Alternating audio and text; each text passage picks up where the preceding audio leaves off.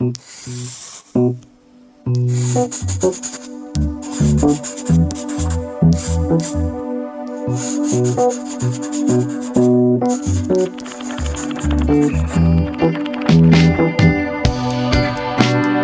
harte welkom bij de Potloodcast. Ik ben Jelly Brouwer en in deze podcast duik ik elke maand in het leven en het brein van een illustrator. En dat doen we aan de hand van vijf beelden die de illustrator zelf heeft uitgekozen. Wie is de persoon achter deze beelden? Een portret in geluid dus van iemand die in beelden denkt. Vandaag is dat Jip van den Toorn, met haar 28 jaar de jongste beeldcolumnist van de Volkskrant. Ze deelt in pastelkleuren rake klappen uit.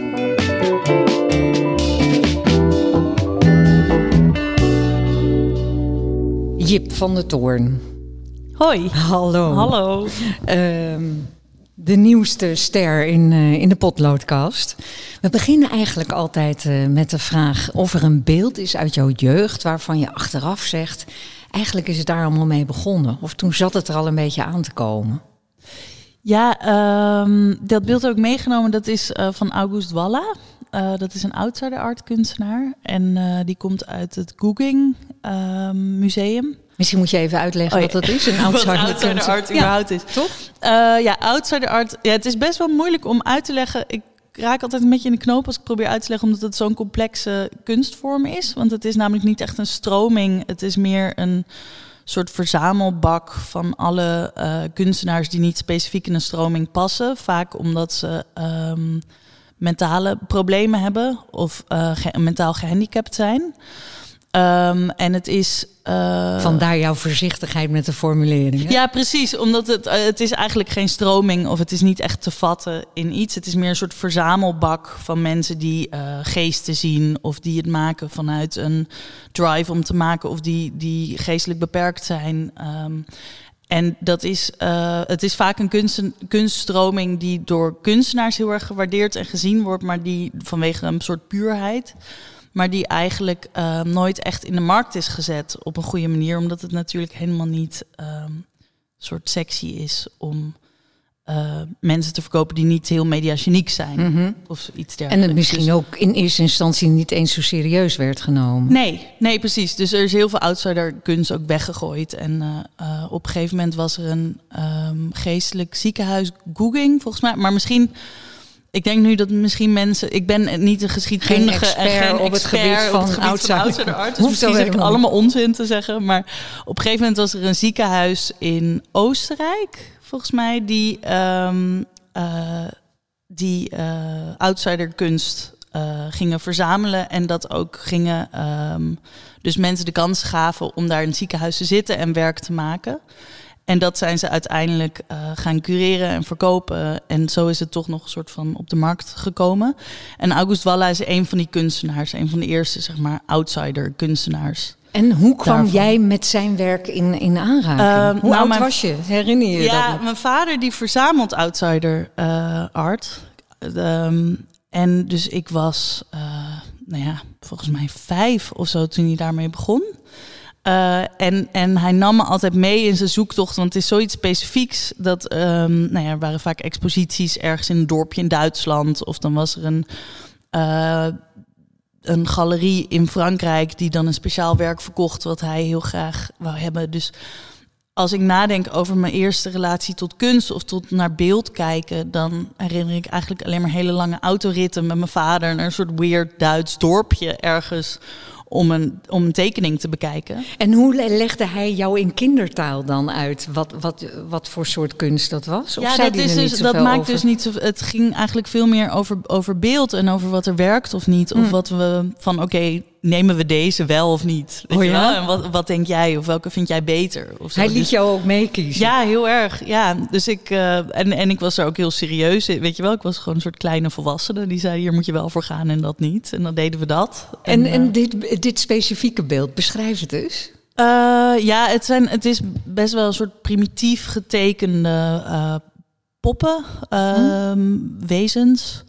Ehm, en hij heeft een soort heftig kleurgebruik en, en hij werkt met patronen en er zit soms een hakenkruis tussen en hij werkt met Duitse uitroepen. Het is allemaal, het is, maar het is zo, alle, al, het is zo niet uh, logisch of zo wat hij maakt. Mhm. Het is zo weird en soort primitief, wat ik er super vet aan vind. Uh, en ik vind hem een hele goede kunstenaar. Maar en heb jij hierover meebeslist, over dit specifieke beeld? Nee, dit specifieke beeld niet. Nee. Maar, um, en maar, heb jij iets speciaals met juist die August Walla? Ja, dat is wel. Mijn vader heeft daar een paar werken van gekocht ooit. En dat is gewoon wel altijd mijn lievelingskunstenaar geweest. En waarom? Um, ja, ik denk toch omdat hij qua, qua heftigheid of qua. Het is, hij maakt gewoon heel veel beelden die je. Soms bij werken kan je het, kan je het zien en dan ben je er na een tijdje op uitgekeken Mhm. of zo. En dat heb ik bij hem niet. Dat je het opnieuw kan zien en dat je, dat je weer wat anders erin ziet of zo. Of weer een andere connectie ermee aangaat. En ik vind dat dat. Het, ver, het, het verveelt niet, omdat het niet een soort stereotype keuzes zijn of Mhm. zo. Of dat het een soort ingekopt werk. Ik vind het best wel een soort complex werk wat hij maakt. Ik vind, ja, ik vind het gewoon heel vet. En je bent dus als heel jong kind hierin in meegezogen door je vader. En heel serieus genomen, Ja. ook in dat opzicht. Ja. Eh, en, en heb je op een bepaalde manier leren kijken? Of wat, wat heeft het veroorzaakt in het hoofd van, eh, van een kleine Van Jip? kleine Ja. Jip. Ehm, ja, ik denk... Ja, het heeft me vooral eigenlijk leren, eh, leren voelen of proberen onder woorden te brengen wat wel werkt of wat niet werkt of zo. Of wat een, wat een werk interessant maakt of niet voor mij. Dus, dus qua kijken naar compositie of naar, ehm, ja, naar kleur of hoe je, wa- wat je ergens bij voelt. En dat je dat serieus neemt of zo. Of dat dat een hele goede leidraad kan zijn tussen wat iets een goed werk van iemand maakt of een minder goed werk. Of En, en, en had je toen ook al de gedachte dat je zelf kunst zou kunnen gaan maken? Deed je, tekende je al veel? Hoe, hoe zag... Ja, ik, ik was eigenlijk meer bezig met schrijven en met ehm, televisie kijken en ideeën bedenken of zo. Ik zat meer in die hoek dan dat ik echt aan het. Ik was ook wel aan het tekenen, maar ik, ik zat eigenlijk meer in tekst of in verhalen vertellen dan dat ik echt in. Mijn fijne motoriek was ook niet zo goed. Ik was best wel een soort lomp kind. dus het was ook, het werd nooit echt mooi. En het was gewoon niet echt wat ik wou of zo. Dus ehm, Wacht, heeft een volwassene dit ooit tegen jou gezegd? Of nee, is ja, dit... nee, het was ook, ik was ook gewoon een beetje een lomp kind. Ik had ook een hele nou zware niks bij voorstellen dat jij een lomp... Ik was ook een beetje dikker en ik, ik had een hele, hele zware stem. Eh, dus als ik dan, ik was zeg maar een blond, beetje dikker meisje met dan en dan ging ik praten en dan was het hallo, ik ben Jip. Dus het was gewoon in alle manieren was het gewoon een beetje awkward. Eh, en ja, met tekenen, oh, ik, ik, op zich tekende ik wel, maar ik had er gewoon het geduld niet. Of dan begon ik half met iets en dan was het weer niet af of zo. Het Hmm. was meer een beetje chaos. Toch zit hier nu een frêle jonge vrouw. de jongste beeldcolumnist van, eh, van de Volkskrant. Ja. Hè? Iedere zaterdag eh, ben je te vinden op de opiniepagina. Ehm, en je bent dus uiteindelijk in dat vak terechtgekomen. Hoe Ja. kwam je daar dan terecht? Ehm, Als kind met een eh, totaal geen fijne motoriek. Ja, ja, nee, ja, dat was. ehm, ik dacht heel lang dat ik naar de, naar de toneelschool wou.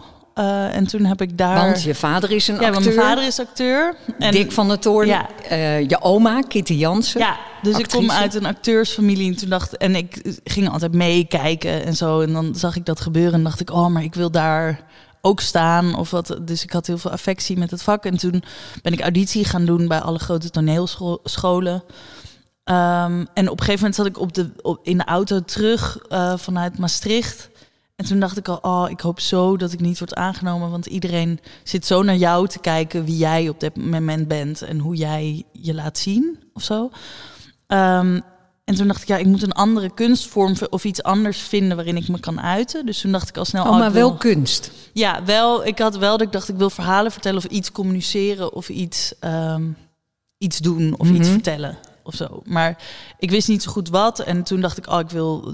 Dan is de volgende soort logische stap in mijn hoofd was, oh, dan ga ik naar het Rietveld of zo. Maar ik was 17 toen ik klaar was met het VWO. Toen dacht ik, ja, maar wat ga je dan vertellen als kunstenaar? Weet je wel, wie ben ik überhaupt? Ik ben nog nooit buiten Amsterdam geweest. Eh, en toen ben ik op reis gegaan door China.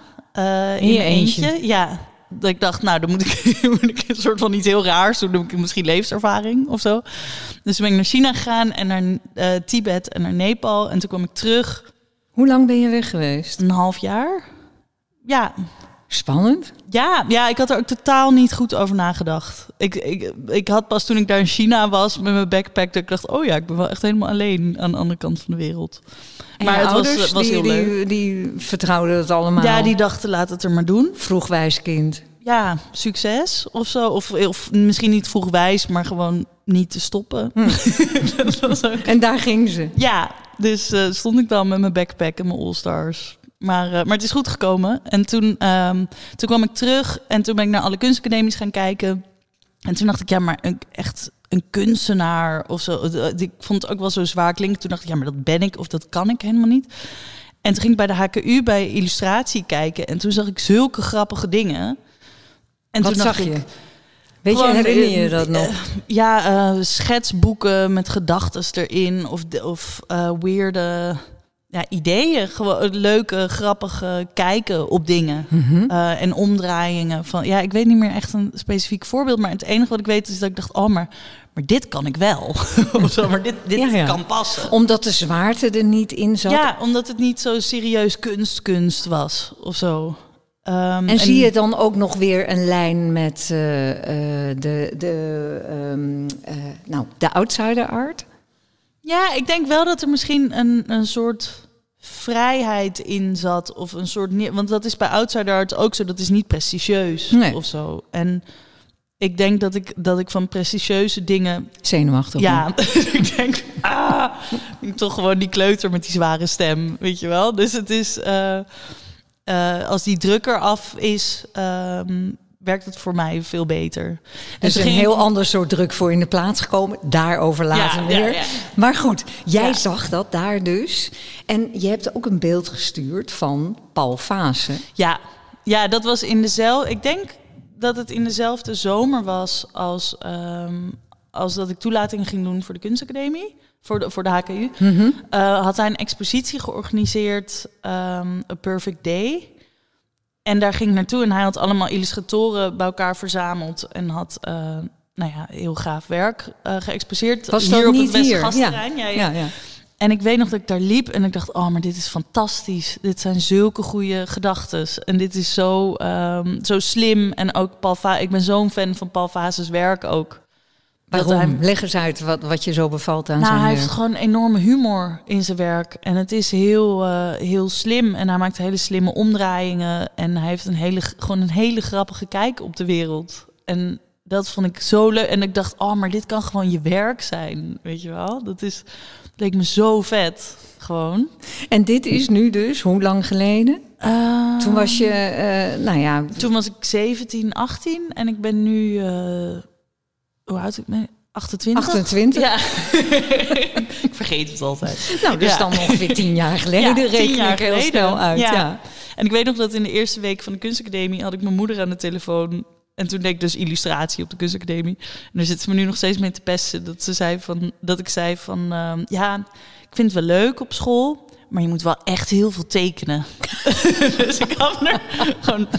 Is een beetje hetzelfde als in je eentje naar China gaan of zo. Ik had gewoon niet heel goed nagedacht wat, Wat het zou dat dan zijn. precies in zou houden. Ja, En kreeg je daar trouwens les van Paul Fase? Of niet? ja, in het laatste jaar is hij mijn eindexamenbegeleider geweest. Toen ging je je held ontmoeten. Ja, dus eh, ja. En ik ken hem al, ik ken hem al via mijn moeder, die kent hem ook al. Dus ik ken hem wel, maar nooit echt van dat we het over, over werk Want leg even uit, eh, artistiek gezin, Ja. acteur en je moeder Paulien Barendrecht. Ja, die is heel lang, eh, heeft ze voor G-Start hoofdontwerp gedaan. En eh, nu is ze voor Fatboy creatief directeur. Ja. Dus zij is heel, eh, ja, heel creatief en heel, heeft een heel goed oog. En behoorlijk dingen. briljant. Ja, behoorlijk heel briljant en heel cool en stoer. Ja, En Ja. je hebt onlangs trouwens een project samen met haar gedaan, Ja. wat heel speciaal was. Volgens mij voor het eerst dat jullie samen hebben gewerkt. ja, ja.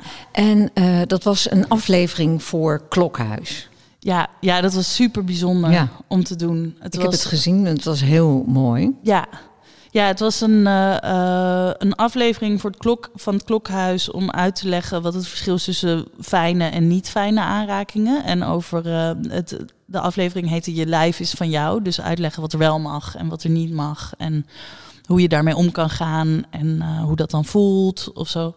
Dus, um, en mijn moeder die heeft ervaringen met de niet fijne aanrakingen. Dus zij heeft ook haar verhaal verteld uh, om aan kinderen uit te leggen hoe het bij haar is gegaan, zodat ze zich misschien kunnen herkennen en dat het ook wel weer goed komt uiteindelijk. En dat ze een dochter heeft en dat ze nu heel gelukkig is. Mm -hmm. um, en voor alle stukken die te ingewikkeld waren om te filmen of, of uit te leggen, uh, heb ik animaties gemaakt. Hoe was dat voor je om te doen? Ja, heel bijzonder. Ja, het is denk ik een van de bijzonderste projecten die ik heb gedaan tot nu toe. Ook omdat nou, het is sowieso heel vet dat het klokhuis dit aandurft om, om dit aan te gaan. Want er zijn zoveel nuances en je kan, het kan zo snel heel fout of heel naar worden. Of dat je kinderen afschrikt. Dat wil je natuurlijk ook niet. Nee. Um, nee, want hoe ingewikkeld, het is heel ingewikkeld om het uit te leggen aan kinderen. Ja, toch? precies. Heel. Om En, in eh, hun taal uh, dit duidelijk te maken. En ze vroegen jou, was het hun idee om jou erbij Ja. te betrekken? Ja, ja. Ja, dus en, en het is ook wel. Je wil ook dat kinderen zich erin herkennen of zo. Of dat ze. Want ook omdat het probleem zelf is ook natuurlijk heel complex. Het kan ook in heel veel vormen komen of zo. Dus je wilt ook zo vaag houden dat, men, dat kinderen zich erin herkennen. En aan de Mhm. andere kant moet het ook wel concreet genoeg zijn dat je wel weet wat het echt is of zo. Maar ook al de keuzes van welke huidskleur geef je het kind of zo. Dat elk kind zich erin herkent. Of welk gender of hoe ga je daarmee om. Dus uiteindelijk is het een soort genderfluïde kind geworden, wat, wat alle twee zou kunnen zijn. En is hij blauw met krulletjes, wat ook alles zou kunnen zijn. Ja, het was een echt Jip van de Toorn. eh, Ja, het was een Uitgave soort- van, ja. toch? ja, en dat, dat is ook wel belangrijk om daar heel bewust soort van mee bezig te zijn. Maar het hele project, het was zo. Ik denk dat het, dat het een onderwerp is wat zoveel voorkomt in de maatschappij. En waar mensen zo mee betrokken zijn. Als ze het zelf niet hebben meegemaakt, kennen ze wel iemand die het heeft meegemaakt. Of, dus iedereen die, die aan die aflevering meewerkte, was ook persoonlijk gewoon heel betrokken. Mhm. En was gewoon heel liefdevol en heel doordacht en heel zorgzaam naar elkaar. Dus het was gewoon heel tof om dat mee te maken. En het is ook voor het eerst dat ik denk, oh ja, ik, ik, dit is misschien iets wat echt iemand kan helpen of zo. Ja. En het was natuurlijk ook voor het eerst dat je niet in de eerste plaats voor de humor ging. Ja, Hoe, hoe was Ja. dat voor? Of, ja, misschien is het, ja, bij de Volkskrant is het soms, ja, is het vaak ook wel op een of andere manier humor. nou, er zit altijd wel eh, een vette kwinkslag. Ik bedoel, de, de- niet per se dat je op de lach gaat, maar Ja, maar er zit wel een grap Ja, in. er moet nee, iets dat is of- wel waar. Ja. Eh, ja, nou, ik heb ook wel voor de, voor de standaard maak ik ook soms wel tekeningen die over zwaardere dingen gaan. Of dat wat ook een zoektocht is of zo. Ehm, maar ja, het is, de, het is gewoon een balans. Het, je maakt gewoon heel snel heel smaakloos beeld. Dus dan moet je toch meer in een soort abstracties gaan denken of zo. je maakt heel snel smakeloos beeld. Ja. Is dat wat, je, wat jouw angst altijd is op de nou, achtergrond? Het is wel dat ik denk, ja, ik wil gewoon niet dat het nu iets heel... Weet je, je zou ook iets heel fouts kunnen doen met allemaal piemels of zo. Of eh, zeg maar gewoon nare... Je kan heel snel een heel naar beeld maken. Ja. Maar hoe laat je zien dat, dat, ehm, dat iemand iets verkeerd doet of zo? Dus dat heb ik nu opgelost door, door de mensen die verkeerd gedrag vertonen... dat hun armen er ineens afvallen als ze iemand willen aanraken. Of dat ze bijvoorbeeld in een gat in de grond vallen of zo. Dus een soort kinderoplossingen van, een, eh, van iets heftigs proberen te laten zien... waardoor toch nog een beetje lucht komt... in plaats van dat het soort heel naar wordt of dat je er heel kriebelig van wordt. Want wat kan jij zeggen over dat maakproces, animatie? Ik bedoel, hoe, op wat voor manier werk je dan? Heb je daar dan heel veel gesprekken over of ben je eindeloos aan het tekenen? Nee, we hebben wel heel veel gesprekken gehad. En vooral ehm, qua de beeldtaal. Van hoe, hoe ziet het poppetje eruit? Wat, welke kleuren gebruik ik? Eh, dus dat is gewoon heel veel sturen en heel veel feedback. En van oké, hoe zullen we dit doen? Ehm, maar ik heb ook wel heel veel vertrouwen gekregen in dat zij kenden mijn werk en ze vonden het tof wat ik deed. Dus gelukkig ben ik ook wel blij omdat ze me wel hebben, echt hebben gevraagd om wie ik ben of mijn keuzes of zo. En qua animeren, ja, ik kan wel animeren, maar het is, ik ben niet een animator. Dus Uh, ik kan me animeren, maar ik ben geen animator. nee, maar ik ben niet, zeg maar, ik denk dat mensen die echt animator zijn zeggen, ja Jip, wat is dit nou weer voor, weet je, het een beetje houtje touwtje animatie. Maar het is een waanzinnige aflevering geworden. Iedereen kan kijken. Ja, ja, iedereen kan kijken op, uh, ja, de NPO-website. Ja, ja. Nou, heel makkelijk te zien. Google, Google maar even. Um, het derde beeld dat je hebt aangeleverd. Want toen was uh, Jip van den Toorn een behoorlijk eind uh, op streek. Op de, we gaan dus weer even terug in de mhm. tijd. Paul Fase, daar kreeg je les van in het vierde jaar. En op een gegeven moment ging jij afstuderen. Had je trouwens vrij snel daar je vorm gevonden op de HKU? Nee, helemaal niet. Nee? Nee, nee het was heel lang uh, Een worsteling. Zoeken. Ja, en ook... Um, ik, ik vond het gewoon ook, ik vond het wel vet. Ik heb heel veel soort, ben olieverf dingen gaan maken en uh, in stof en verschillende, gewoon heel veel uitgeprobeerd. Maar het is wel gek dat je, dat je toch elk kwart jaar beoordeeld wordt op wat voor progress je hebt gemaakt. Dus aan de ene kant wil je heel erg vrij zijn en alles uitproberen. En aan de andere kant heb je het gevoel dat je een soort concreet jezelf moet vinden of zo. En dan zit je ook nog met allemaal begin twintigers in existentiële crisissen. Want het is gewoon een kunstacademie. Niemand die een soort normaal is of heel gebalanceerd gaat naar een kunstacademie. Dus het en daar hadden alleen de anderen last van, jij natuurlijk niet. Nee, ja, ik, nee, ik werd er ook totaal in meegezogen. Dus ik was ook totaal gek. Gewoon uh, zo. En op een gegeven moment. Hoe dan? Wat, wat herinner je? Nou, Schets eens wat voor iemand je was toen. Ik. Uh, ja, ik denk omdat je bent zo de hele tijd bezig met wie je zelf bent en hoe je jezelf verhoudt. En je neemt jezelf zo serieus. Dat hoort misschien ook wel bij begin twintig zijn. Dat je jezelf zo serieus neemt en denkt, oh, ik snap wel hoe de wereld werkt. Weet je wel? Dat, ik denk, jeetje, ik had echt wel wat meer humor kunnen hebben of zo. Of iets losser of zo. Um, en ik was ook wel, op een gegeven moment vond ik papier te duur toen uh, had ik tegen, tegen een leraar gezegd van... Ik vind, ik vind het te duur om de hele tijd op papier uh, te werken. Je wilde ik allemaal dingen maken. Maar toen zei ja, maar je kan ook op karton of op andere dingen. En toen ben ik alles op pizzadozen gaan maken als een soort statement. En zo. Ik was gewoon een soort, met zulke soort dingen bezig.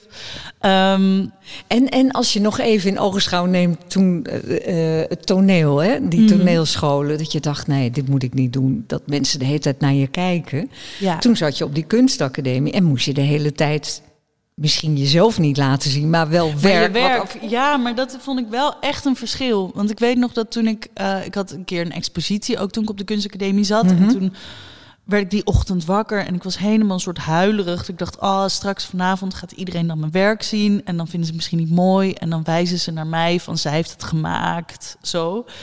En toen was ik op die expositie en toen wist niemand dat ik het gemaakt had. En waren er gewoon gasten naast me bier aan het drinken en een beetje naar mijn werk aan het kijken. En dat vond ik zo'n opluchting. Dat ook op de academie, als je, het is wel je werk waar er naar wordt gekeken. Dus ik, ook nu als, kan ik schaven of eraan werken wat ik wil. En dan pas breng ik het de buitenwereld in. Ja, ja. Dus, dus eigenlijk via een omweggetje dat ze jou ja, zien. Ja, dus het, maar het, is, het gaat niet echt om mij of zo. Of zelfs mijn beeldcolumns of zo. Dat gaat ook niet echt om wat ik vind. Het gaat meer om wat als je er zo naar kijkt. Of zo. En ik, ik, dat geeft veel meer uh, vrijheid. Hoe een mens zichzelf voor de gek kan ja, houden. het gaat super erg over mij. ja, natuurlijk. Dat is toch heel raar. Ja, maar ik, weet, ik vind het wel een soort veilig... Um, scheelt. Ja, of zo. ja, ik begrijp het. Ja. je hebt een beeld geleverd van uh, toen je op de academie zat. Hè? Was dit het laatste jaar? Ja, ja, dit was in het laatste jaar. En dit was voor het eerst dat ik, um, dat ik erachter kwam. Of eh, als ik nu terugkijk, denk ik: oh ja, dit is voor het eerst dat ik maakte wat ik nu aan het maken ben. Um, en dat Beschrijf was, het even. Wat zien we? Een nou, we zien een, een rondvaartboot met twee mensen die voorin zitten. Uh, en het is een stelletje en de vrouw die is in slaap gevallen. Uh, en de man kijkt heel zagrijnig voor zich uit. En um, dat, was, dat ben ik op een gegeven moment gaan maken. Toen, toen was het in het eindexamenjaar. En toen ben ik heel erg door de stad gaan lopen met een camera. En allemaal foto's van dingen gaan maken die ik tegenkwam. Dus ik liep echt dagen door de stad gewoon om te zien van hoe, hoe zien dingen er eigenlijk uit? Of hoe gaan dingen eigenlijk echt? Want vaak als je, als je erover nadenkt, dan, dan kom je alleen maar bij een soort stereotype beelden uit of zo. Terwijl als je echt kijkt naar wat er om je heen gebeurt, dan is het nog veel weerder dan dat je kan bedenken. Dus dat was voor het eerst dat ik. Dus ik ben heel veel foto's gemaakt. En een soort heel. Dit, dit, dit tafereel ben ik ook gewoon tegengekomen. Dit is gewoon gemaakt naar aanleiding van een foto. Hoe kwam je Ehm, op het idee om, om zo gewoon de stad in te gaan en de werkelijkheid te bekijken? Ja, ehm, ik, ja, ik weet het eigenlijk niet. Ik ben het gewoon gaan doen. Hm. Ja, ik had gewoon. Ik, misschien had ik een soort camera gekocht en dacht ik, die moet ik maar eens Moet maar eens wat gaan proberen. Ja. Maar toen ontdekte je dat de werkelijkheid eigenlijk nog veel gekker is Ja, dan die jij is nog veel gekker dan dat je kan bedenken. En dat is nu ook met die beeldcolumns is dat ook zo. Het is, je kan een soort stereotype dingen, maar als je echt kijkt naar wat er aan de hand is, dan is het al zo weird. Mhm. Dat is nog veel gekker dan ja, wat er in je, in je fantasie speel je toch altijd met een soort stereotypes of soort verwachtingen die je gewoon hebt van dingen. Ja, ja, en dit was dus eigenlijk een soort eye-opener voor je. Van Ja. kijk nou, dit is, het, het is gewoon om mij heen. Ik hoef het niet eens te verzinnen. Ja, ja, precies. En het, is ook, het gaf ook wel een soort vrijheid of zo. Dat ik dacht, oh ja, maar het, het is er en ik hoef het alleen nog maar te vangen. Dus het hoeft niet meer uit mezelf te komen. Het is, het, het is in de buitenwereld. Ja. En toen was de gedachte, je moet die wel heel veel tekenen, was opeens ook iets anders. Ja. ja. ja, het, is, het was meer eh, zoeken geworden. En, en ik merkte ook dat die humor... eh, want ik was ook op een gegeven moment op de kunstacademie allemaal soort zware dingen over gevoelens aan het maken en zo. En uiteindelijk merk ik dat ik die humor veel leuker vind om naar op zoek te gaan of die kritischheid op dingen. Mhm. Want leg dat eens uit. Het speelt een heel belangrijke rol, die humor, bij jou, in jouw werk. Ja, En, kan je, kan je, ben, je, ben je erachter wa- waarom dat zo belangrijk is voor je? Want eh, waar je net over had, hè, de zwaarte, kunstacademie, kunst is zwaar. Dat, dat je dat lichte heel erg nodig hebt. Ja, ja, ik denk dat het wel een, een manier is om, eh, om met dingen om te gaan. Of zo. Of met, ik denk ook wel, ik, heb, ik ben echt door hele grappige ouders opgevoed. Eh, dus dat helpt, helpt ook. En bijvoorbeeld, nou ja, dat verhaal eh, van mijn moeder, wat super heftig is, daar zijn we ook altijd. Dat de enige manier waarop je daar een beetje mee om kan, of het dingen kan bevatten, is ook door er door draaglijk te maken door humor. Mhm. Of ehm, door op een eh, en, en naar een andere manier op een andere manier naar dingen kijken of zo. Dat heb ik altijd al eh, gedaan. Eh, ja, ik weet. Ik denk Humor al- als daar- wapen of om, als wapen om een beetje met de wereld te dealen. Ja. Ja, ik denk dat dat het. Want daar is- hadden we, de- die klokhuisuitzending was bedoeld voor, is het natuurlijk bedoeld voor kinderen. Maar jij hebt natuurlijk als kind het van je eigen moeder ook gehoord. Ja, En was dat ook met een lichte toets? Eh, nee, het is niet alsof ze soort met een clownsneus op dat Nee. is gaan, gaan vertellen hoor. Dat was wel, dat was natuurlijk ook wel zwaar. Maar Mhm. uiteindelijk, ja, moet je toch. eh nou ja, je moet niks. In zo'n situatie moet je natuurlijk niet. Maar is het eh, bij ons wel iets waar we uiteindelijk maar gewoon met humor naar zijn gaan kijken? Ja. Ze heeft ook eh, Lieveling geschreven met Kim van Koten. Mhm. Heel mooi boek. Ja, dat is ook, eh, dat is ook met, met een humor of met een soort lichtheid om Mhm. met dingen te dealen. Ehm, maar ik denk dat, dat het vooral, ja, ik denk dat humor eh, gewoon heel erg helpt om ook met een andere blik of zo naar, naar grotere problemen of grotere dingen te kijken. Ja. Ook in het nieuws of in, ehm, ja, whatever, wat er ook aan de hand is. Denk ik dat humor altijd wel leuker is dan geen humor. Dat lijkt Ja. mij ook. Eh, Je hebt eh, een, een, eh, een beeld, of we vragen er altijd naar een autonoom beeld en een beeld in, eh, in opdracht. En in beide zit humor op heel verschillende eh, manieren. Eerst maar beginnen met het autonome beeld dat je ja, en in beide zitten piemels. Ook Ja, ja, grappig. precies. Die piemels die komen. Rode lijn door mijn werk. Eigenlijk teken ik alleen maar piemels. Je bent er eigenlijk Ja. behoorlijk goed in. Als je iets goed kan tekenen, dan Ja, zijn ik het heb wel heel erg piemels. geoefend. Ja. Weet je nog wanneer je eerste piemel tekende? Eh, nee, ik denk dat het toch wel een soort basisschool stiekem in een schriftachtige piemel was. Ja? Toch? Ja, en ik maak ook Toch? altijd... Ja, dat Alsof jij dat weet. Eh, nee, en mijn broertje zegt het ook altijd voor de grap. Als mensen vragen wat zijn zus doet. Dan zegt hij, mijn zus tekent piemels. Nee, serieus? Ja. dus maak wel altijd grappen over. Maar goed, het was Ja. de, de lagere school en toen was het een beginnende piemel die je tekende. Ja. En eh, daarna, want uit welk jaar is dit eh, beeld? Ehm, Volgens welk jaar is dit beeld? Laten we beginnen. Het is een kussen met een piemel erop, geborduurd. Ja. Toen had je ook even geen zin in papier. Nee, nee. En toen ehm, had ik... Uh, het leek me gewoon heel erg grappig om dit te maken. Ik dacht, wat als ik nou... Um, uh, want je hebt... Je hebt nou ja, ik zat eerst te denken, je hebt zulke soort ouderwetse kunstvormen uh, en mannen die in ouderwetse kunstvormen als schilderen, uh, naakte vrouwen schilderen.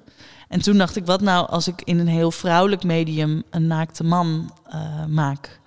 En dat je met die verwachtingen speelt van wat er eigenlijk van vrouwelijkheid verwacht wordt. En vrouwelijke medium en van wol en van kussens en van tuttigheid. En ik dacht, hoe grappig is het als je een heel, heel uh, lullig bloementuttig bloemenkussen maakt. Uh, met dan een piemel in het midden. Uh, dat was op zich een heel grappig idee, maar toen moest ik het nog gaan maken. Uh, en ik had dus nooit geborduurd. Je had nooit geborduurd? Nee, maar ik dacht, ah, zo moeilijk kan het toch niet zijn. dus, dus, toen ben ik dat gaan doen. en toen was het heel veel werk. Ja. ja, want je bent, neem ik aan, eerst gaan tekenen. Ja.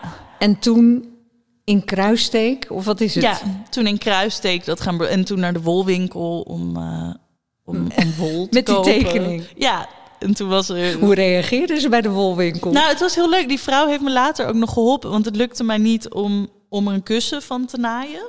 Uh, uiteindelijk. En toen heb ik aan die vrouw gevraagd van, ja, wilt u me helpen? En dat was een soort bejaarde vrouw in, die in een wolwinkeltje werkte. En die, uh, die vond het heel grappig. En die zei: uh, Ja, nou, voor mij is het niet echt een piemel. Het is meer een soort schaapje. dus, ja, zo kan je het leven ja, ook zien. Ja, precies. Ik dacht, nou prima. Dus zij heeft er uiteindelijk een kussen van Toen kon ze het aan om ja. dit te maken. ja. En uiteindelijk heb je er zelfs een prijs mee gewonnen. Ja, ja de World Illustration Awards. Ja, dus toen uh, ben ik naar Londen gegaan. Niet zomaar om, een prijs. Ja, nee, precies. Dus dat was ook. Ik, het was Nee, het is altijd stom als mensen werk maken en dan zeggen: Oh, het was een beetje een grap en uh, bla bla bla. Maar ja, het was eigenlijk gewoon wel echt een grap. Wat ineens heel serieus genomen werd. Dus. Wat, wat werd erbij gezegd toen je die prijs toegekend kreeg? Um, ja, dat het, uh, dat het heel experimenteel was. En uh, dat het heel veelzeggend en zo een beetje. Mhm. Mm -hmm. Ja. Dus, de dus zwaarte van wel de leuk. kunst. En ze liggen nu op de bank. Bij jou? Bij mij, ja. Maar ze hebben ook in de fundatie in een echt museum ja, gelegen. Ook in, in museum Zwolle, gestaan. toch? Ja. En, uh, ja. En is dit iets wat, wat voor jou dan eenmalig is? Of zijn dit uitstapjes waar je eigenlijk wel naar verlangt? Om, om... Nee, ik vind dat wel heel fijn om er even uit te zijn. En um, ik, ben ook, ik heb bijvoorbeeld ook een blote mannen bovenlichaam trui gebreid. Een blote mannen bovenlichaam ja. dus, dus zeg maar, omdat vrouwen altijd hun tepels uh, moeten bedekken, dacht ik. En mannen kunnen gewoon in blote bast over straat. Dus ik dacht, wat nou als ik een trui brei, dat vrouwen ook met blote tepels over straat kunnen. Dus het is een trui met, van een mannenlichaam met borsthaar en okselhaar en tepels. En, uh, dus die heb ik gebreid. Dus zulke soort dingen, dat vind ik gewoon heel, heel fijn en bevrijdend om met iets anders bezig te zijn, wat eigenlijk nog steeds in dezelfde wereld zit. Of Mhm. Daarom vind ik David Shrigley vind ik ook bijvoorbeeld super vet. Die doet dat ook. Die maakt zulke verschillende dingen. Eigenlijk is dat ook een beetje mijn droom. Dat misschien hoeft het niet altijd een tekening te zijn. Kan het ook een kommetje zijn of whatever. Een kommetje, ja. dat is ook een goed idee. Ja, ja ik ben wel. Ik ben een keramiekcursus gaan doen toen ik. Uh, uh, toen ik. Voor, net voor corona, voordat alles dichtging. Dat ik dacht, ik ga nu alles doen in keramiek. Maar dat is nooit echt van de grond gekomen. Er zijn natuurlijk allerlei vormen mogelijk, hè? Ja. Voel, voel je die vrijheid ook wel heel erg? Nou ja, ja het is, ik denk dat mensen vaak bij illustratie denken dat het alleen maar papier of tekenen is. Terwijl het is natuurlijk veel meer. Het, uh, zoals ook bij de illustratiebiennale, die expositie die we toen hadden, uh, was er ook... Uh, een expositie met waarin ook maskers waren en een blokkentoren en een, nou ja, en die trui dus die ik gemaakt had. Het is allemaal, um, je kan op zoveel verschillende manieren een verhaal vertellen. En ik denk ook dat misschien door het in ander materiaal te doen, dat je misschien een extra laag nog erbij Mhm. hebt. Um, dat als ik die, bijvoorbeeld die piemel van het piemelkussen, als ik dat gewoon getekend had, dan vertelde het iets heel anders Ja. dan wanneer ik het gebreid, eh, wanneer ik het gehaakt had, of hoe heet het? Geborduurd. Ja. Ehm, Want je, hebt, je speelt ook met de verwachtingen die je materiaal met zich meebrengt. En daarmee kan je weer een heel nieuw verhaal vertellen. Dus, Oh ja, dat is ook wel mooi. Het maakt natuurlijk heel veel uit wat de drager is. Of wat, de- wat Ja. eh, ja. ja, heel erg. Dus je, je hebt al de verwacht. Normaal met tekenen speel je al met de verwachtingen van wat iemand verwacht van een beeld. Of hoe een beeld in elkaar zit. En kan je daarmee spelen een knipoog maken. Maar met materiaal ja, kan je daar ook weer een draai in maken. Dus, Je bent eh, jong, hè? Eh, Ja. ja. dat is ook helemaal heel betrekkelijk. Maar goed, je bent 28. En in hoeverre ben jij of voel jij een vertegenwoordiger van de millennials? Ehm, nou ja, ik ben het denk ik gewoon. Ja, je bent het. Daar ontkom je niet aan. Ik heb me nooit een vertegenwoordiger van iets gevoeld. Maar ehm, Maar ik herinner me, we spraken elkaar eerder, dat jouw moeder toen achteraf ook zei: Ja, dat vind ik echt van die typische millennial eh, problemen. ja, Wat zijn dat? Ik bedoel, wat, de- de- de- waarin eh, wil jij ons iets duidelijk maken? Ehm, nou, ik denk niet. Ik, ik denk niet dat mijn doel is om een andere generatie iets duidelijk te maken of zo. Ik denk dat, dat waar ik nu mee bezig ben, dat dat meer iets is waar, waar ik mee deal of waar, wat ik me allemaal afvraag. En als dat dan terechtkomt bij een andere generatie, is dat heel Mooi leuk. meegenomen. Of als iemand er iets mee kan of zo. Maar ehm, ik probeer eigenlijk zoveel mogelijk. Heel veel dingen vind ik eigenlijk gewoon zo groot en zo eh, onbehapbaar. Eh, zoals ook nu met de Oekraïne, wat er aan de hand is. Of generatieverschillen of, of huizencrisis. Of er zijn zulke grote dingen nu aan de hand dat ik. Het enige waar ik iets over kan vertellen is hoe dingen bij mij binnenkomen Mhm. of hoe ik daarmee omga. Ehm, dus wat dat betreft gaat het, wordt het wel uiteindelijk millennial werk, omdat ik een millennial ben. Ehm, dus, dus En jij er naar kijkt. en ik er naar kijk en het om mijn ideeën gaat Mhm. of zo. Dus wat dat betreft ben ik misschien wel een stem van de millennials, maar dat, dat, eh, dat is nooit mijn plan of dat is een veel te intelligent grote. Ik ben gewoon bezig waar ik mee bezig ben. Ja, precies. wel. ja. Verder wil je er eigenlijk ook geen woorden aan vuil maken, want waarom zou je? Ja, nee, jawel, ik vind het wel tof als dat het tot gevolgen heeft. Maar ik zou mezelf te veel credits geven als ik zou zeggen dat dat mijn plan is. Want ik ben eigenlijk gewoon bezig met wat ik wil maken of wat ik aan het doen ben. Maar al die dingen die je net benoemt, hè, nou ja, de, de- je hebt natuurlijk eigenlijk twee jaar lang de coronacrisis verslagen als Mhm. beeldcolumnist. En nu die vreselijke oorlog. Ja. Ehm, hoe, hoe, hoe werkt dat eigenlijk in jouw hoofd? Want het is ook wel wat. Ik bedoel, het is voor iedereen wat, maar eh, eh, je bent jong. En er is sprake van een woningcrisis, is sprake van een vredescrisis, eh, een gezondheidscrisis. Ja. Ja, ik had liever Zie de humor nog maar eens. 30 jaar ouder willen zijn. En, Ja, meen je dat? Ja, ja, ik denk dat als ik nu deze leeftijd in de jaren 90 had gehad, dan had ik lekker een huis gekocht. En eh, allemaal, dan waren er volgens mij veel meer kansen geweest dan, dan dat ik nu heb. Denk ik. Denk je niet? Denk ja. je niet? Nou ja, dat vind ik eigenlijk een vreselijke ons, constatering. Maar ik denk dat je gelijk hebt. Ja. ja. Ja. ja. In elk geval was het in die tijd makkelijker om een woning te vinden. Om een woning te vinden en, om, en er waren ook niet zoveel. Ik heb het wel het gevoel dat er nu. Nou ja, ik weet het niet, want toen was ik heel jong. Dus ik kan ook niet een hele erge vergelijking maken met hoe het in de Mhm. jaren 90 was en nu. Maar nee, maar nou ja, er ook zijn hoe we nu met wel hele grote dingen aan de hand. Ja. ja. Ja. Dus eh, met het milieu en met de woningcrisis en met de coronacrisis en oorlog. En ehm, En dan heb jij jezelf dus de opdracht gegeven. Of althans, jij krijgt de opdracht van de Volkskrant... omdat je daar nu eh, in Ja. dienst bent als beeldcolumnist... om je iedere week eigenlijk te verhouden tot al die crisis. tot die dingen. Ja. ja. Ja, en ik denk dat daar heb ik wel ehm, steeds meer manier op. Want sommige dingen zijn zo groot en onbehapbaar. Nou ja, zoals ik net ook zei, dat ik, dat ik alleen maar ehm, kan zeggen hoe het voor mij is of hoe het voor mij binnenkomt. Omdat ja, ik kan niet iets soort meta politieks maken over eh, wat Poetin denkt of wat de Mhm. volgende strategie wordt of zo. Want dat weet ik. Ik ben niet een soort politic, politicoloog of zo. Ik, weet- ik Maar weet wat niet doe jij dan? Want leg eens uit voor de mensen die jouw werk niet kennen. Eh, Ja. Bijvoorbeeld de oorlog in Oekraïne. Wat, wat heb je daarmee gedaan? Ehm, nou, ehm, waar ik dan vooral mee bezig ben, is, is wat ik om me heen zie, hoe wij daarmee omgaan Mhm. als mensen. Of eh, bijvoorbeeld met social media. eh, of eh, hoe je, weet je, hoe mensen nu de hele tijd soort blauw-gele vlaggetjes delen. En dat je dan denkt, ja, maar oké, maar hoeveel helpt dat echt? Of is dat misschien ook een beetje zelfprofilering? Of is het een soort trend? Of een soort gekke, terwijl dat aan de andere kant is het ook stom om altijd cynisch te zijn eh, over alles wat met empathie te maken heeft of met goodwill. Want niet alles. Ja, je kan ook wel cynisch zijn over al het goede wat iedereen doet, maar ja, dan kan je het ook niet doen en dan gebeurt er ook niks. Dus al die gedachten die ehm, probeer ik een soort van te filteren tot er één heldere gedachte uitkomt, waarvan ik denk, oh ja, deze gedachte moet het deze week over gaan. Mhm.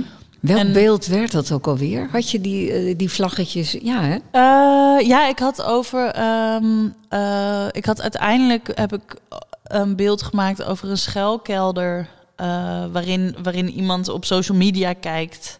En dan zegt: Oh, ik weet niet meer welke naam, Claire. Claire heeft vandaag blauw met gele oogschaduwen opgedaan. Wat fijn. Iets in die trant. Ehm, En, en hoe gaat het dan? Is het dan nog steeds dat jij een wandeling door de stad gaat maken en rustig? Want je moet je brein op de een of andere manier op gang brengen, toch? Ik, Ja. hoe, hoe werkt het? Ehm, ja, het is. eh, ik schrijf heel veel. Sowieso door de hele week. soort van wat ik allemaal denk of wat er aan de hand is. Oh ja?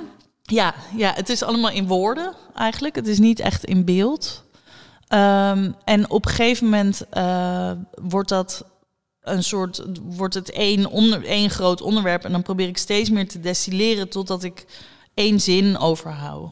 Dus bijvoorbeeld, ehm, het is hypocriet hoe mensen met eh, sociale media omgaan, met de oorlog bijvoorbeeld. Of, of eh, het is nep, hoe nou ja, in ieder geval een soort heldere zin. Ik weet niet meer welke zin ik nu had met die Mhm. oogschaduw. Eh, en dan is het bijna een soort sudoku van hoe, hoe breng ik deze gedachte over?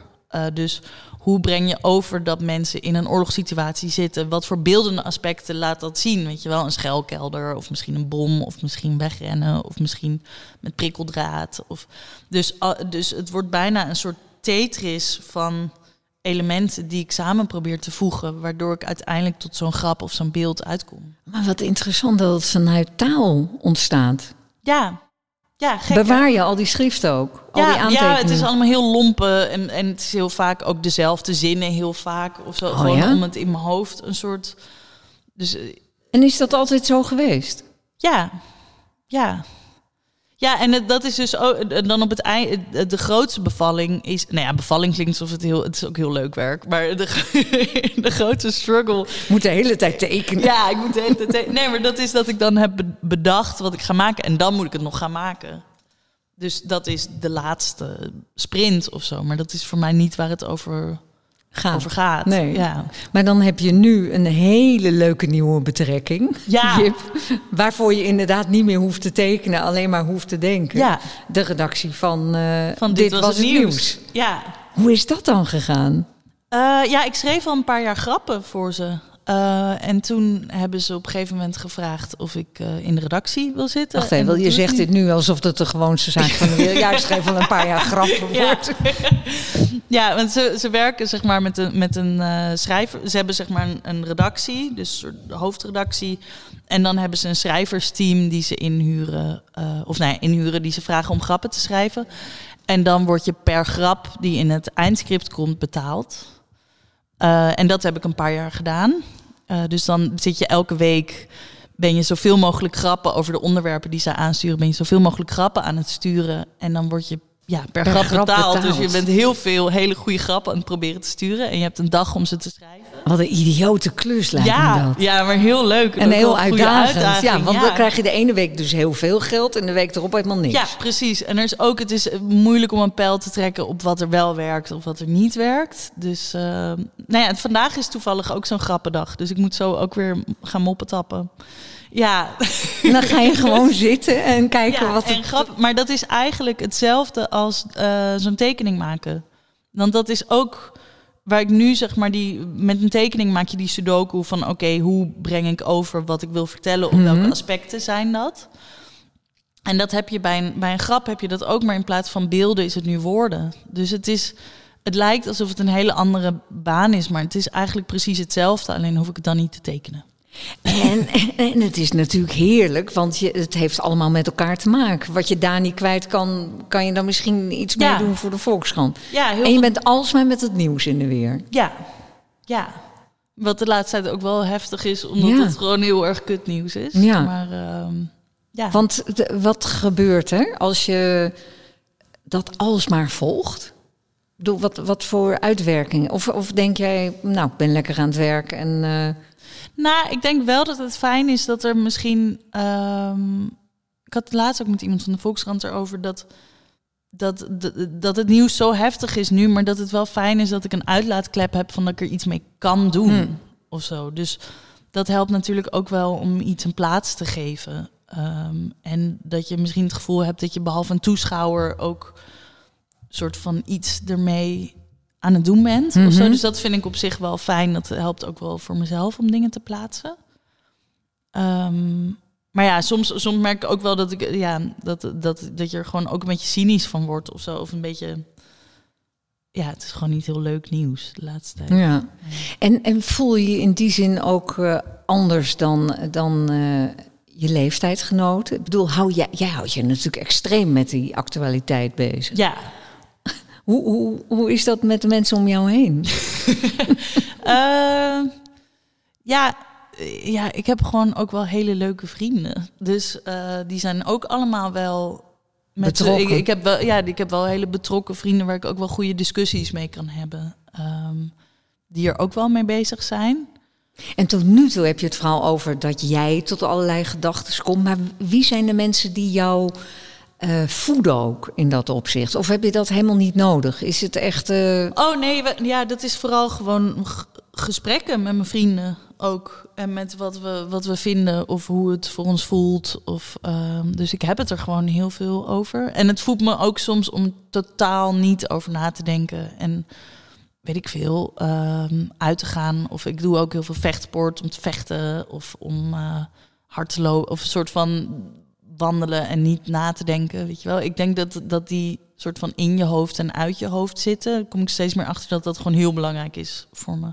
voor je werk ook. Ja, maar ook, voor, je mentale... voor mijn mentale zijn, voor Mhm. alles eigenlijk. Dat je niet altijd aan moet staan of zo. Want ja, zeker omdat mijn werk is meestal gewoon gedachtes. En dat kan je natuurlijk altijd doorhebben. Dus ik moet, ja, soms kies ik er ook wel bewust voor om gewoon even niet na te denken of zo. En dat lukt dan ook. Ja, ja, daar ben ik steeds betere soort manieren voor aan het vinden om, om dat dan niet te doen. Want ik zat net inderdaad te kijken naar jouw gespierde bovenarmen.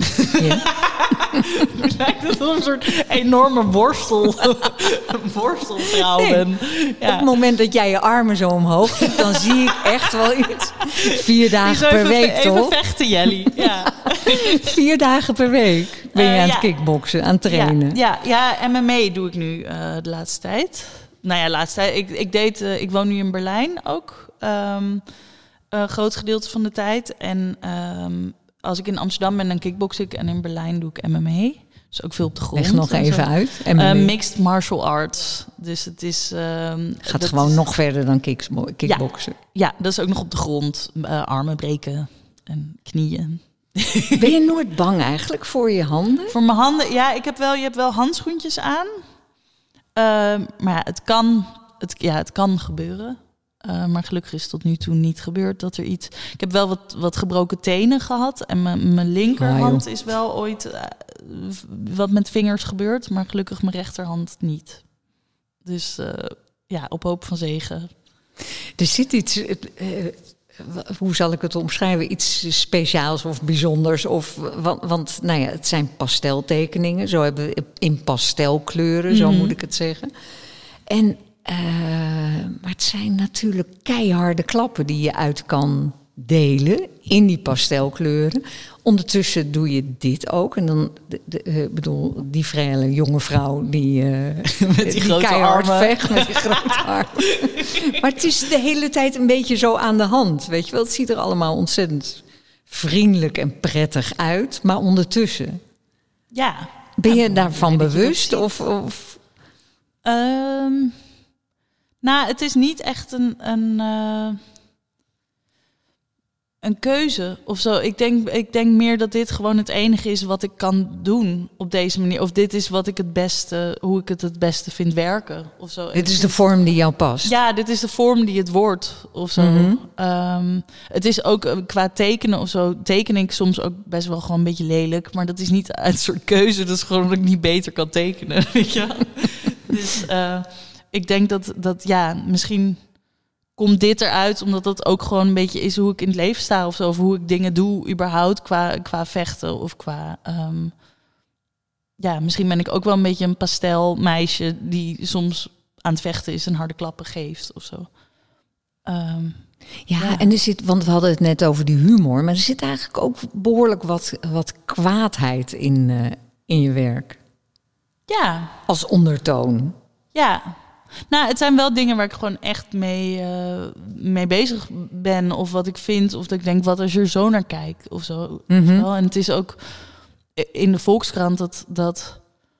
Ik wil wel dat ik iets maak wat eh, een andere blik op iets geeft. Of wat mensen een beetje laat nadenken. Ik wil niet een tekening maken die alleen maar laat zien van... Oh, dit is wat het is of zo. Mhm. Er is oorlog. Of haha, wat grappig. Ja, en dan of eh, verder. ja, ik wil wel dat het een gedachte is die mensen prikkelt of zo. Mhm. En, en er is ook best wel veel dingen waar ik gewoon best wel boos om ben. dus, Zijn ze lachend? Ja, ja maar dat, dat, is eh, het dus, hè? Waar ik best wel boos om ben. Ha, ha, ha. ja, Dus dat je, de, eh, je bent niet iemand die een heel vet statement afgeeft.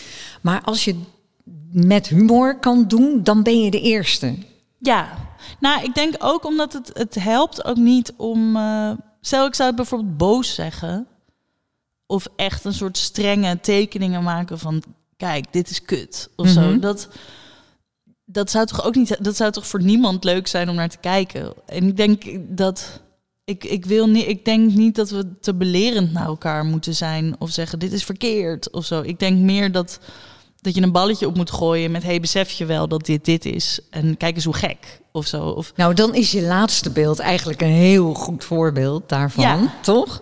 Eh, wat je dus maakte, gewoon een van je beeldcolumns. Dat was naar aanleiding van eh, Tim Hofman, The Voice, alle Mhm. Ja. onthullingen.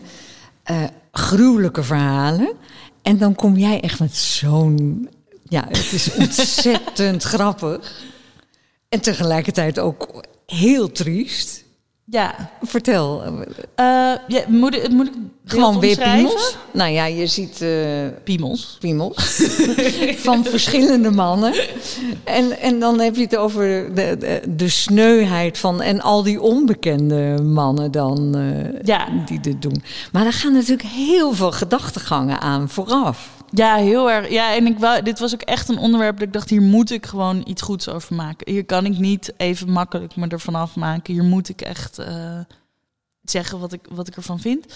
Ehm, en dat was... eh, Specifiek dit onderwerp. ja. Waarom? ja, omdat nou ja, de voice kwam... ehm, nou, omdat het iets is wat me gewoon heel erg aan het hart gaat. Eh, en waar ik me überhaupt gewoon al heel lang boos om maak. En... ehm, nou ja, ook als je ziet wat de mechanismes zijn, hoe we er in de media mee omgaan. En wat er. Ik heb het nou ja, heel erg op de voet gevolgd.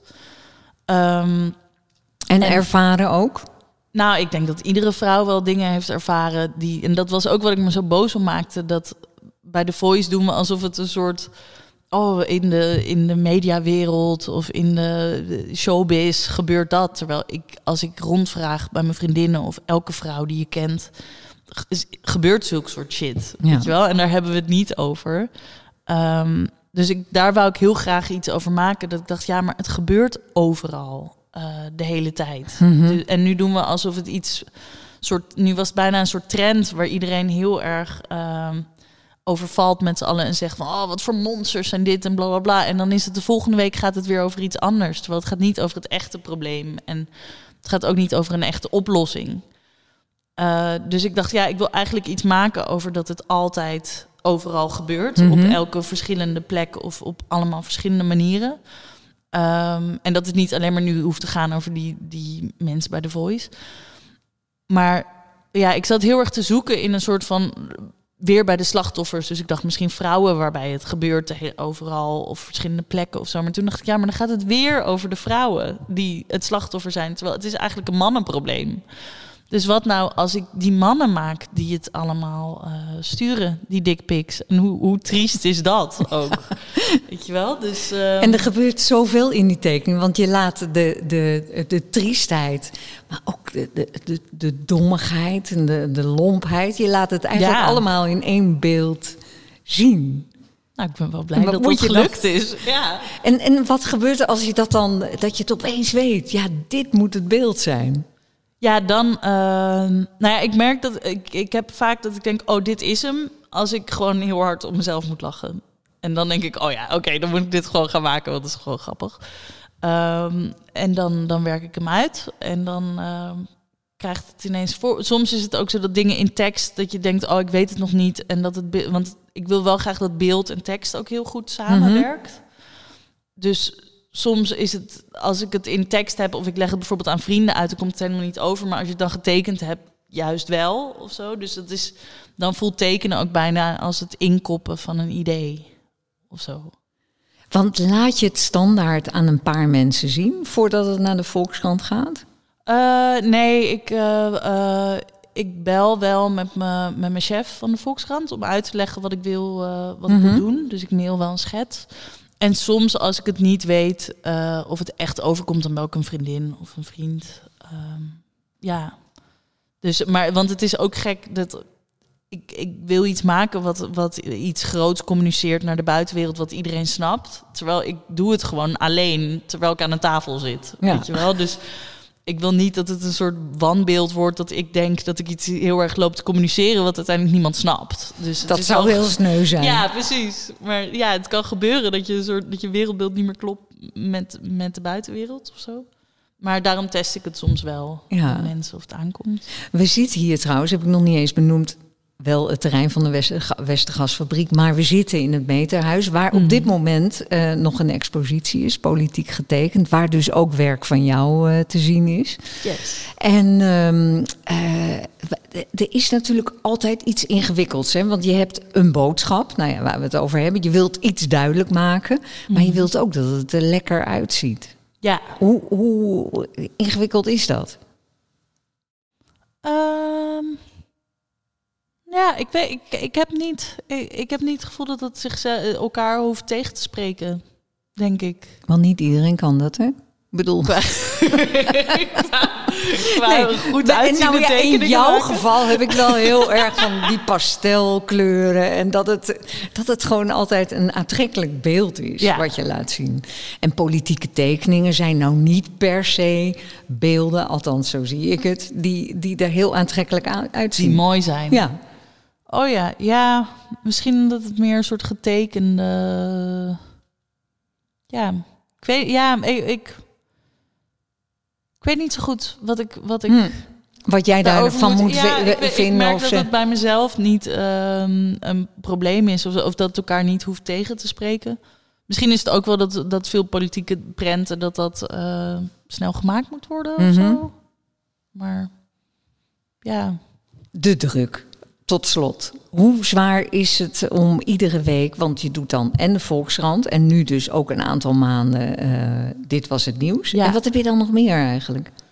Ja, Zijn er nog eh, meer vaste dingen? Nee, ja, voor de, voor de VPRO-gids heb ik één keer per maand ook een tekening.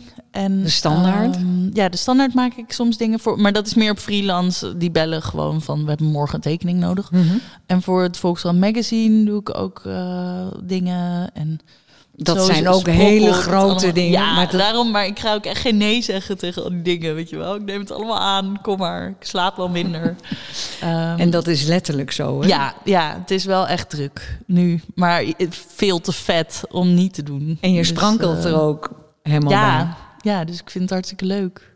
Ja, en het komt wel goed. En tot nu toe komt het allemaal goed. En ik denk ook wel dat als je in een soort trein van gedachten zit, dat het... Uh, dat dat ook misschien dat je wel productiever maakt of zo. Om gewoon constant bezig te zijn. Dan dat je een week vrij bent en dan denk ik, goh, wat zou ik eens voor de krant gaan maken of zo. En nu beweeg je heen en weer tussen Berlijn en Amsterdam. Ja. Voedt dat alleen maar? Of komt er op een gegeven moment een, moment dat je zegt: nee, het is toch beter om gewoon even helemaal te kiezen? En, uh... Voor, uh, ja, ik denk tot nu toe werkt het goed. Um, Maar ik, ik, ja, het is nu wel, ik ben 28 en ik heb, weet je, ik heb, ik heb een hond. Ik heb en niks, ik wou je bijna Ik heb niks, ja. ik, heb, ja, ik heb heel veel, maar ik bedoel, ik heb niks wat me ergens aan bindt of zo, aan een plek of aan een... Ik kan mijn werk overal doen. Ehm, ik, heb, ja, ik heb een hond die ik overal mee naartoe kan nemen. Dus wat dat betreft vind ik die vrijheid, ehm, dat geeft me wel heel veel energie. Dat ik alles kan doen wat ik wil.